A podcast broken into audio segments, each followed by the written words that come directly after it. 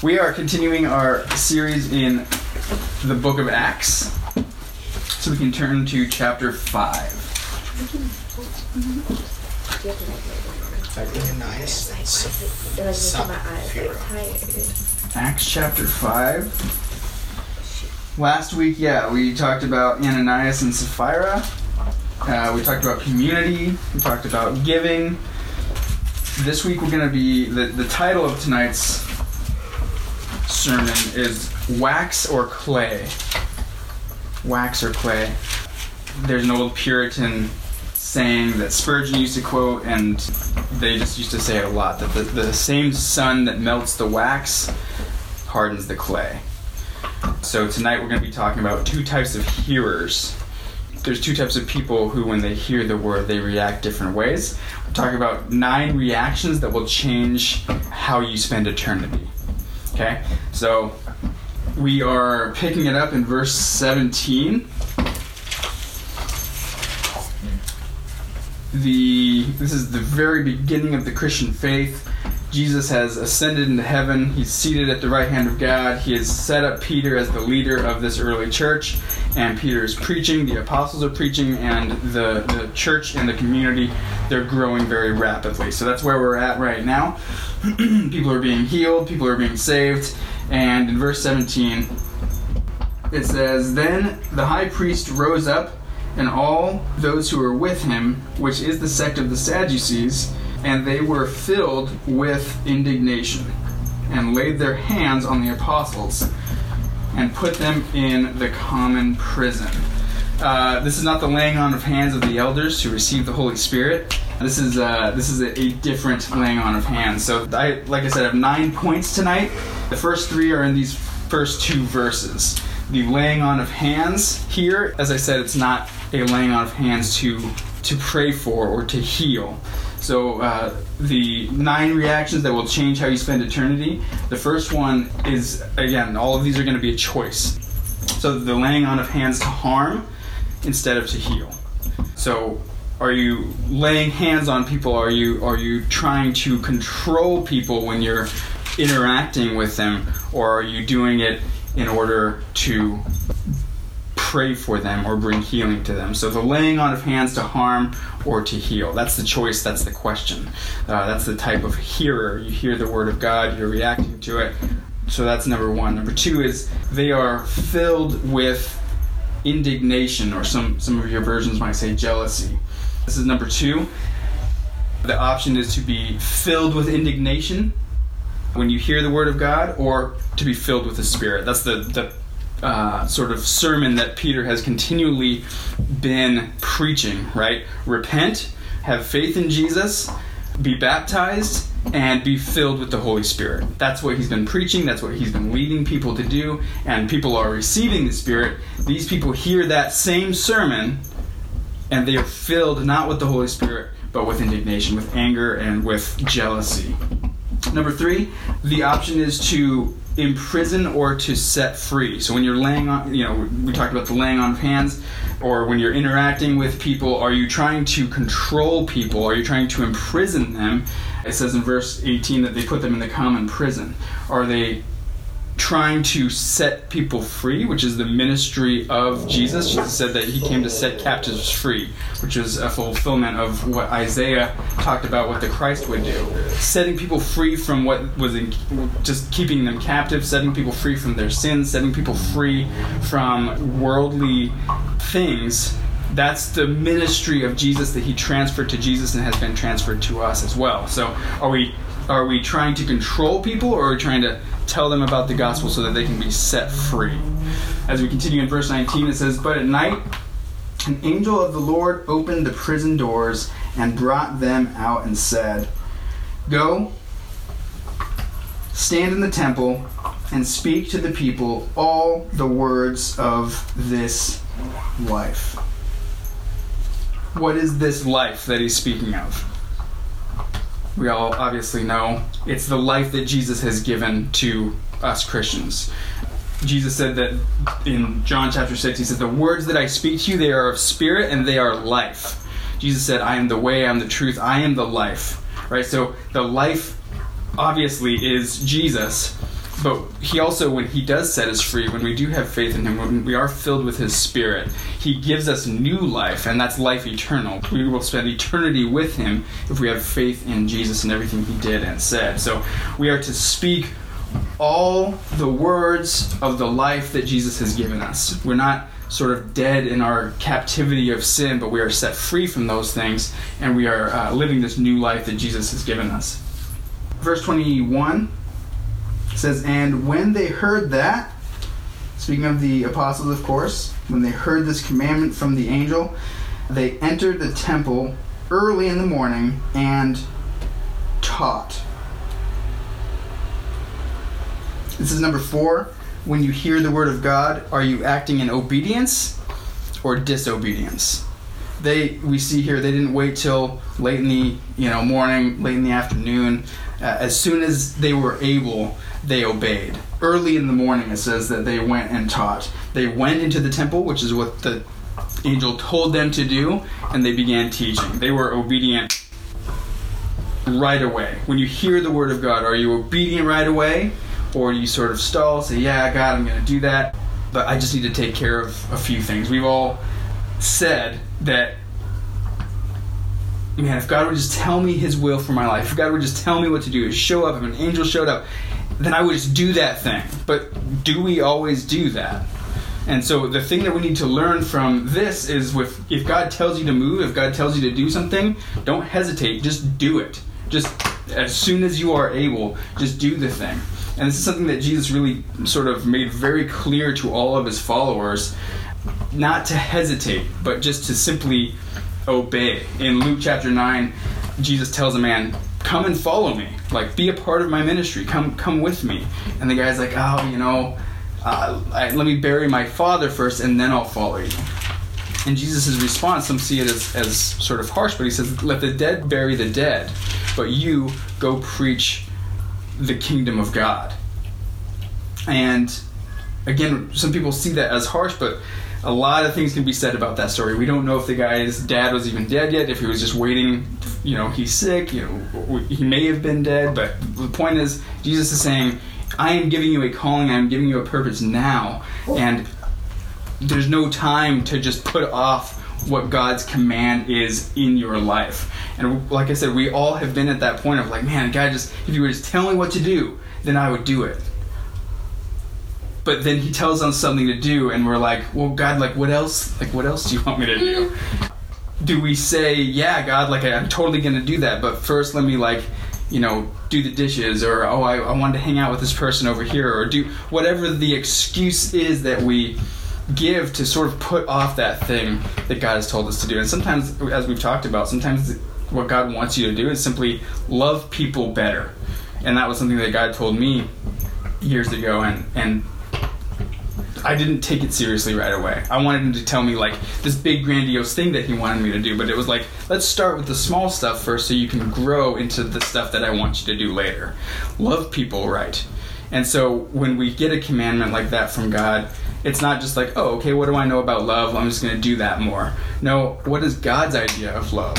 What does He think love is, and how do how should I be loving in the way that He wants me to love? So whatever that, I'm not saying that's you know exactly what God wants you to do. That's what God wants us all to do. But I'm saying like there's specific things that He calls you to do that sometimes honestly we just delay. And I, I've heard Johnny speak many times just in his experience with his kids, he's come to the truth and the realization that delayed obedience is disobedience. Mm. He'll tell his kids, hey, stop doing that. And they'll look at him, they'll register what he says, but they're just sort of keep doing it. They're gonna stop, but they're still doing what he told them to stop doing. And he's like, I'm not joking around, like, stop. So that delayed obedience, they will stop, they're planning on stopping, but they're just not doing it yet that is disobedience. And we do the same thing with God as He says, do this thing. right? yeah, totally, like, I hear you.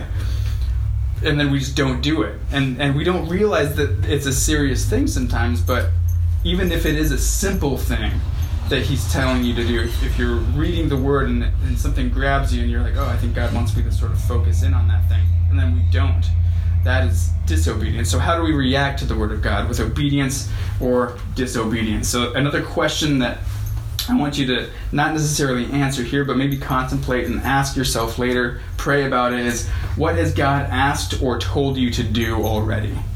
What has God already said, do this thing? Because a lot of the time people are like, oh, I just don't know what God wants me to do. And I've heard many pastors say that this is one of the main complaints that they get from people in their church. Oh, I just wish God would tell me what to do. I just don't know what God to do. And it's like, okay, well, what's the last thing that God told you to do? Well, I feel like He told me to, you know, whatever it is, love people more love people better. Okay, well, did you do that? Uh, well, I, I try. No, I guess I didn't really do that. Okay, we'll start there because he gives you step by step sometimes, and as we grow, he gives us a, a better and higher calling. Continuing in verse 21. It says, But the high priest and those with him came and called the council together with all the elders of the children of Israel and sent to the prison to have them brought. So, when we talk about the, uh, it says council here. This is the Sanhedrin. It's it's the high priests. It's the um, religious leaders of the time, but they weren't just religious leaders. This is like also political leaders of the time. This is the people that were sort of leading the Jewish nation at that time. They were under control of Rome, but they were still sort of leading the, the people as sort of like governors. So they were religious leaders, they were political leaders, and they're going to put together sort of a trial, and they're going to bring the apostles out, hear them, make a judgment, and decide how they will be punished, basically. Verse 22 it says, But when the officers came and did not find them in the prison, they returned and reported, saying, Indeed, we found the prison shut securely and the guards standing outside before the doors, but when we opened them, we found no one inside. This is incredible. Like, this is a crazy cool miracle. And I don't know if you guys are into sci-fi's, but you've for hmm. sure seen sci-fi's, and every sci-fi has a thing in it where either somebody gets beamed or there's apparating, right? Where they just like disappear from one place and they appear in another place. Like that's what happened. And that's what the Holy Spirit did for the apostles. And it says earlier that, the, that he opened the gates. So I don't know how that worked, but the gates were shut locked securely. Their guards were still outside. Somehow they got past all that without being seen. They totally disappeared and appeared somewhere where the Holy Spirit wanted them to be. So this is an amazing, cool, fun sort of sci-fi miracle that the Holy Spirit did. And this happens actually a couple of times in the Bible where somebody just disappears from here and appears hundreds of miles away. And it, it's one of those crazy cool things that we can't explain, but the Holy Spirit moves and miracles happen. Verse 24 Now, when the high priest, the captain of the temple, and the chief priests heard these things, they wondered what the outcome would be. This is number five of a choice, a reaction that will change how you spend eternity. When the Holy Spirit moves, do you wonder or do you yield? when you hear a miracle like that has happened, like literally I locked somebody in there to punish them because they were preaching about Jesus and now they're gone with no explanation. They literally are gone and they've been healing people. There's all these miraculous things happening and the Holy Spirit is moving and instead of saying, wow, like maybe we should consider how God is moving, they they wonder how the outcome would be so when you hear that the Holy Spirit is moving, do you want to be a part of it? Or do you sort of agnostically wonder how it could happen or if it even happened, sort of doubt? Worse yet, do you just simply not believe whatever miracle is being talked about? Do you just say, nope, that didn't happen? And sort of quench the Holy Spirit in thinking about that? Like, people do get healed. Miracles do happen. And I'm not saying we should just sort of blindly be like, yay, and follow everybody who says a miracle happened. But I'm just saying, like, when the Spirit clearly and obviously moves, do you yield to that and say, oh, I need to be reacting differently? Or do you say, yeah, I just sort of wonder. I just don't know. And you don't want to get close to the Holy Spirit, even if it is something obvious that is a mir- miracle. People explain away miracles all the time. People get healed. The doctor says, You got cancer. You got one month to live. Next time they get tested, the cancer's gone and they live a full and happy, crazy, glorious life. Like these things happen, and people say, Well, these things happen sometimes. We don't really know how to explain it. we do. The Holy Spirit moved because people were praying for that person. Uh, there are doctors who cannot explain these sort of crazy things that happen, and there are miracles that, that do move. So when the Spirit moves, do you yield to how the Spirit is moving, or you, do you question it and sort of wonder what the outcome will be? Verse 25. So one came and told them, saying, Look, the men who you put in prison are standing in the temple and teaching the people. they are right back where they started, where they were told not to be, and they are obeying the angel that, that sent them. Verse 26 Then the captain went with the officers and brought them without violence, for they feared the people lest they should be stoned. So the people are really happy that the apostles are like loving them and healing them and doing really cool things and and teaching about the Christ and saying you can be saved and all of this really good news. Like they are totally preaching the gospel, loving Peter and the other apostles. And so the officers are going to arrest them and they're like, "All right, let's not beat them up this time. Let's sort of be a little more gentle because everyone's gonna like gang up on us if we treat them badly. 27. And when they brought them, they set them before the council, and the high priest asked them, saying, Did we not strictly command you not to teach in this name? What name? Jesus. Yeah. This is number six. When you hear the word of the Lord, when you hear the gospel, when you hear about Jesus, do you call on the name of Jesus? Do you answer that call of repentance that Peter is putting out? Repent, have faith, be baptized, be filled with the Holy Spirit. Do you answer that call and then call out to Jesus? Or do you avoid the name of Jesus? Or worse yet, curse it? Or use it as a curse name? How do you react to Jesus?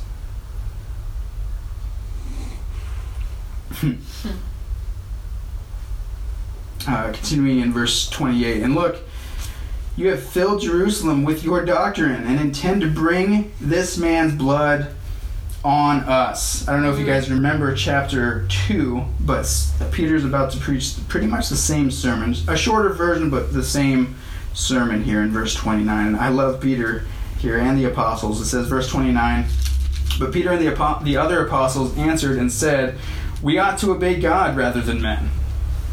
This is number seven a choice, a reaction that will change how you spend eternity. Do you fear God or do you fear men? We are not all always perfect at this. I always just feel terrible. like I have these opportunities. I meet somebody, and there's a oh, I should say something about God here. Oh, here's a here's an opportunity for me to speak up, and I hesitate. Right there's that disobedience, and then I say nothing, and I don't follow through. I don't. I have a fear of man that I shouldn't have. Instead of fearing God and, and actually caring for this person, um, this isn't in my notes, but my dad was telling me a story about this radio station he listens to uh, this guy on this radio talk show, not a Christian, doesn't believe in God, doesn't believe in Jesus at all, but he was saying if I know if I know someone's a Christian and I talk to them and they don't tell me they know who I am, they know where I stand, and they don't try and warn me, he's like I have no respect for that Christian. This is a non-Christian saying this. He says because if they truly believe that I'm on my pa- on the path to hell, I'm on this highway and the bridge is out, and they don't have the decency to tell me that I'm on my way to death flying off that bridge, what kind of person doesn't at least say, You're on a broken bridge, turn around? That's an intense thing for a non Christian to say, but it also needs to change our heart and change our perspective. Like, the person who doesn't know Christ, like they're on a bridge that's out. They're heading towards death. And we fear what they might think or say about us in that moment. And instead of saying, you're on a broken bridge, you're on your way to death, we say, well, maybe they don't want to hear that the bridge is out. maybe they don't want to know that they're heading towards death. They might think that I'm stupid and that maybe they don't believe that the bridge is out. Which doesn't change that the bridge is out. like, we need to realize that and think about that when we're talking to people and not be so afraid to act in that moment. And I'm speaking to myself here. I talk to my neighbors all the time and I see those opportunities to say things and I miss them. I'm like, God, I'm sorry. Like, but the thing is, we don't beat ourselves up in those moments. We take those times and say, how am I going to act differently in the future? How can I fear God more and know that God the worst thing a person can do to me, Jesus says, is kill me. Right? And if they kill us, they bring us closer to our King. They bring us into the kingdom of God. Jesus says, Why not fear the person who can kill your body and your soul? That's something that we should consider. If we're not willing to speak up for him in those moments, right? Again, Jesus said, If, if you proclaim me in the midst of others, I will proclaim you in front of my Father in heaven. But if you deny me in, in front of people, then I'll deny you in front of my Father. That's Jesus' words. That's Jesus' stance. So, with our sin of sort of omission, right? I'm not going to say anything. People know we're a Christian. They know we're not saying things when we should be saying things. We're missing the mark there. So don't fear man, fear God. In this context, they're standing in front of a political and religious authority. And we've talked about this a bit here uh, other nights. We are told to submit to authority, right? We're told to submit to our policemen, to our governors, to our president, not to speak evil of them, but to know that they are an authority and that we are to, to, to submit to them and to respect them and the breakdown of this is Jesus is our king. Like, first and foremost, as a Christian, Jesus is our king. Always. He tells us to submit to authority. He also says if that authority makes a rule that goes against something that he has said, goes against something that God has already established, we don't follow that law. This doesn't mean that we say, oh, we disregard all of the authority because of this one law. Now I don't have to obey them at all. They're evil and they're wicked, so I'm just not going to submit. No, that's not how we act. But that thing that is against God, that law we do not submit to. That law we say, that's against God. I will continue to, you know, use the crosswalk, stop at red lights, do the things that I'm supposed to do.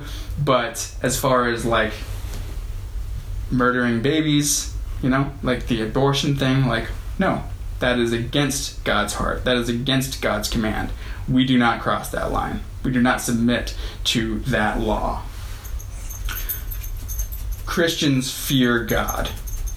And again, we misstep, we miss the mark sometimes, we have a little fear of man, we're still growing, he's still sanctifying us, we are working towards the perfection that he wants us to be. But as a Christian, we fear God and we have no fear of man.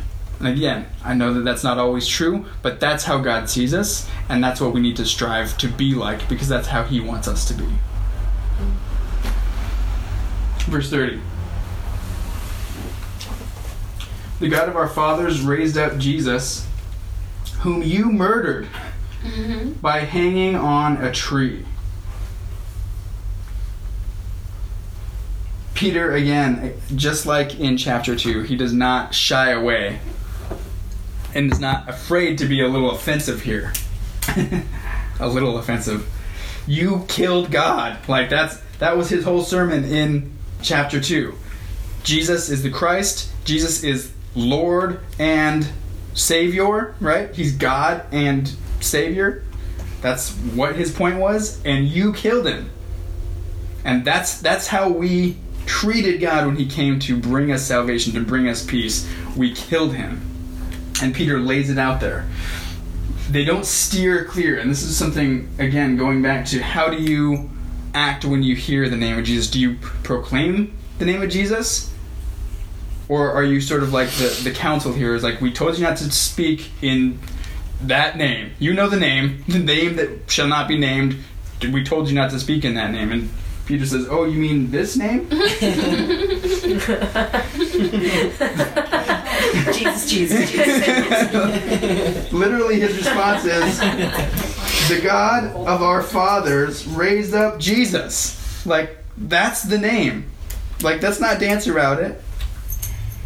He raised up Jesus, whom you murdered, preaching the same sermon by hanging on a tree.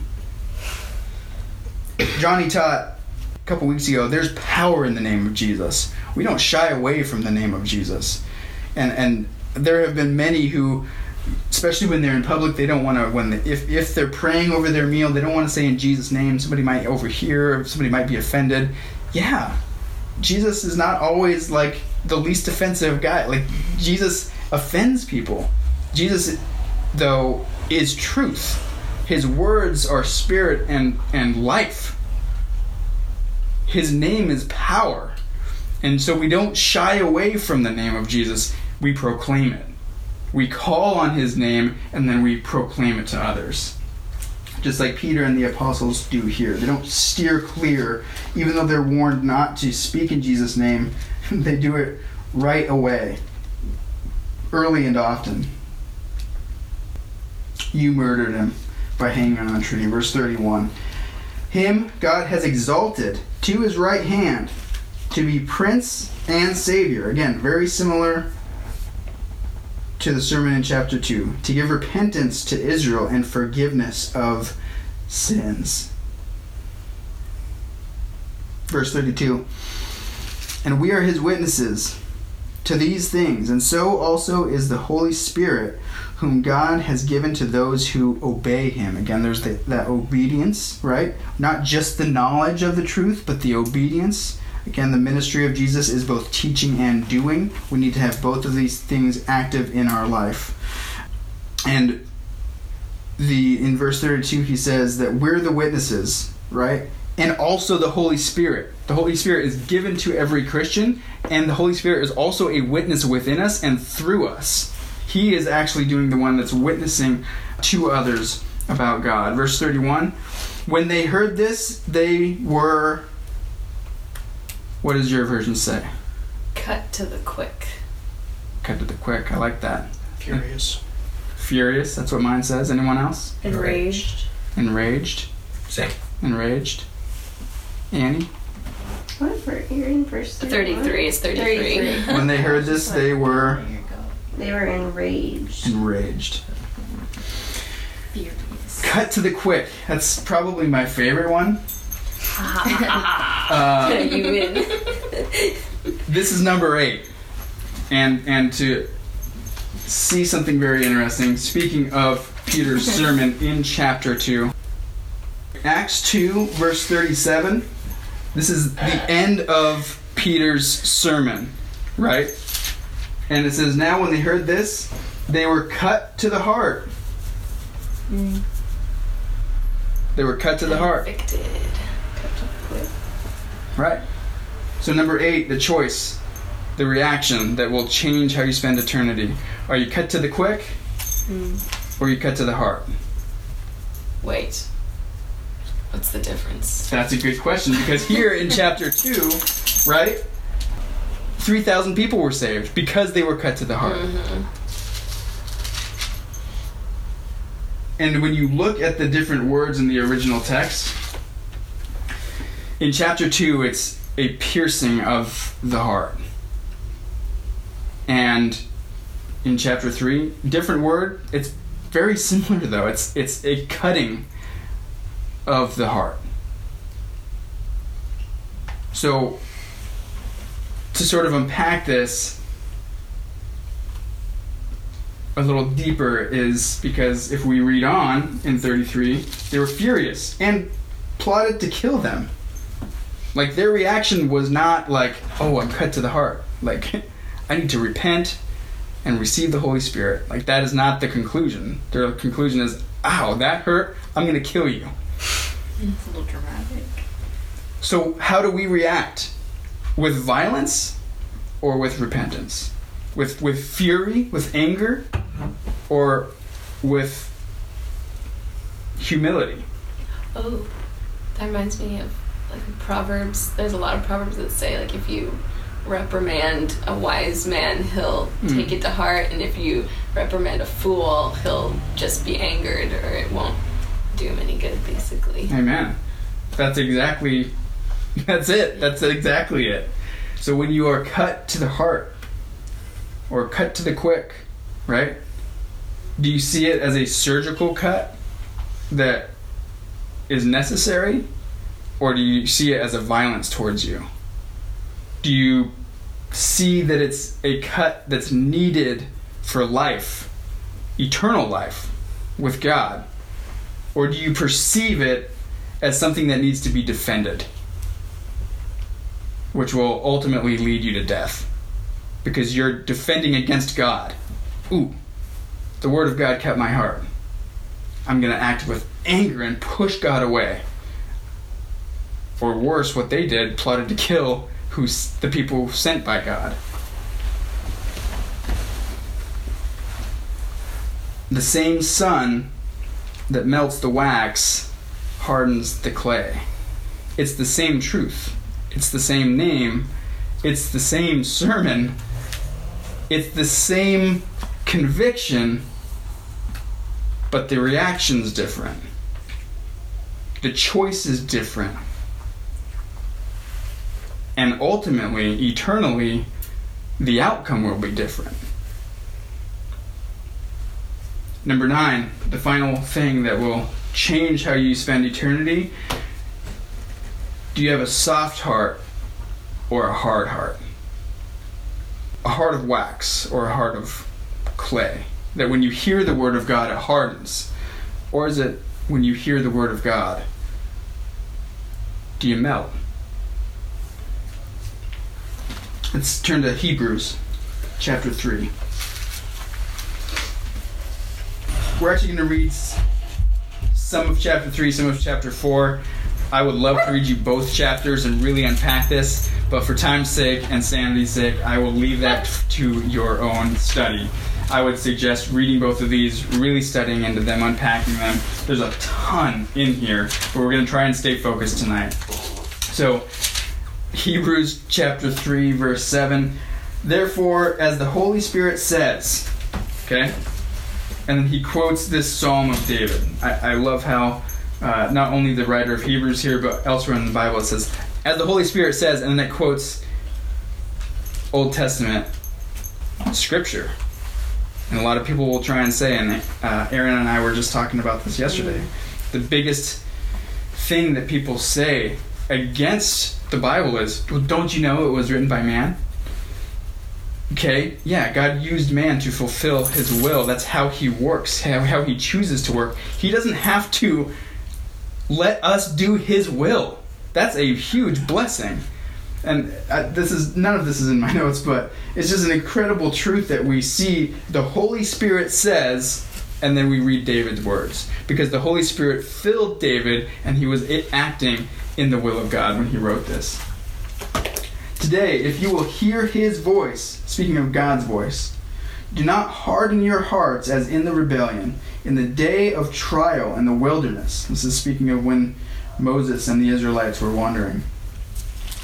Where your fathers tested me, tried me, and saw my works forty years. Therefore I was angry with that generation, and said, They always go astray in their heart and they have not known my ways. So I swore in my wrath, they shall not enter my rest.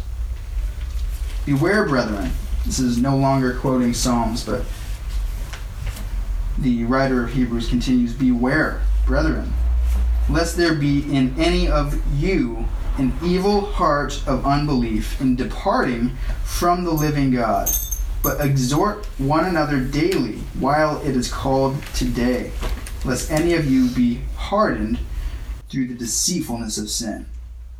For we have become partakers of Christ if we hold the beginning of our confidence steadfast to the end. While it is said, Today, If you will hear his voice, do not harden your hearts as in the rebellion. He continues, but we're going to skip forward. He stays on topic. He's still talking about the same thing, but we're going to pick it up in Hebrews 4, verse 11. It says, Let us therefore be diligent to enter that rest, lest anyone fall according to the same example of disobedience. Again, that obedience and disobedience theme. The Word of God is living and powerful and sharper than any two edged sword, piercing even to the division of the soul and spirit, and of joints and marrow, and is a discerner of thoughts and intents of the heart. And there is no creature hidden from his sight, but all things are naked and open to the eyes of him to whom we must give account. Everything is laid out for God to see. He sees and knows everything that you've thought, everything that you've done, everything that you are failing in, will fail in, have failed in, and He is calling you out of that failure into life. The Word of God will cut you. How will you respond? When you hear the word of God and you feel that shame, you feel that guilt, you feel, feel that piercing, that division of soul and spirit. I mean, it's cutting right through you. When you feel that, when you feel the conviction, do not harden your heart. There's a choice there.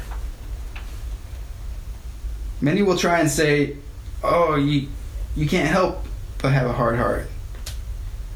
You can, or else the warning wouldn't be right here. and in the Old Testament and throughout the entire Bible, do not harden your heart. Realize that that's your propensity, that you, you, you are probably going to do that. And ask for help. Say, Holy Spirit, I feel what you're doing. I don't like it. I don't want to respond the way you want me to respond, but I know I should. Help me help my unbelief. As as the man said in the gospels. So some questions to consider and pray about. Do you have something in your life that shouldn't be in your life? A person, a an addiction, um, a thought a habit? Is there something in your life that you should not have in your life? Do you have something in your heart that shouldn't be in your heart? Anger, fury, indignation, jealousy, guilt, shame, unforgiveness, bitterness. These are things that God wants to set you free from. He wants to cleanse you. He wants to fill you with His Holy Spirit instead of the filthiness that we sort of wallow in. Are you making excuses for the things that shouldn't be in your life or shouldn't be in your heart? Beware lest there be in any of you an evil spirit of unbelief. You can recognize it right now and say, I'm done with this. God, I, I'm not doing great. I'm not doing as well as you want me to. Help me. And He will. Ask for wisdom, James says, and He will give it freely. In the same passage, it also says to encourage others. Hebrews 3:13 Exhort one another daily while it is called today lest any of you be hardened through the deceitfulness of sin. So not only are we ourselves supposed to realize that we might go astray, that we might have this sin of unbelief, but we also need to if we God puts somebody on our heart or we see somebody that needs encouragement, don't hesitate. Obey that calling. Encourage them because it could be the thing that you say to them that keeps them in the will of God instead of going astray, which is exactly what this passage is warning against. Love people, trust God when He calls you to move, and be sure to not hesitate. While it's called today, it says. If God says move, move. like, don't be like me and, and say, oh God, well, what about this? No. Move. React. Encourage. Love. Speak for God. Don't shy away from the name of Jesus. And do not harden your heart. Bask in that sun that melts the wax and hardens the clay. Know that it's the light of the world, it's, it's Jesus and know that He will be with you through eternity if you have faith in everything He did and said. Let's close in prayer. Dear God, I just want to thank you so much for for shining on us all, God. And God, I pray that when we hear your word, when we hear your voice, we don't hesitate, we don't harden our hearts, God, but we respond uh, the way that we should, the way that we ought. God, and I pray that you will help us where we're where we are weak. Help us where we need help. Help us in the weighty things in our hearts and the sins we're making excuses for. God, I pray that you will reveal those things and that you will move in us to expel anything that is not of you, God. I pray that you will fill each of us with your spirit, fill us with your love and your peace, and help us to know how to encourage others, know your will for our lives, even if it's just the next step of doing what may seem like a minor thing in our life, God. It's a step towards sanctification. It's a step towards you, God. So I pray that you will continue to um, speak to us, help us to hear your voice, help us to react the way that we should react, and uh, help us to glorify you in everything we do and say. In Jesus' name, amen. Amen.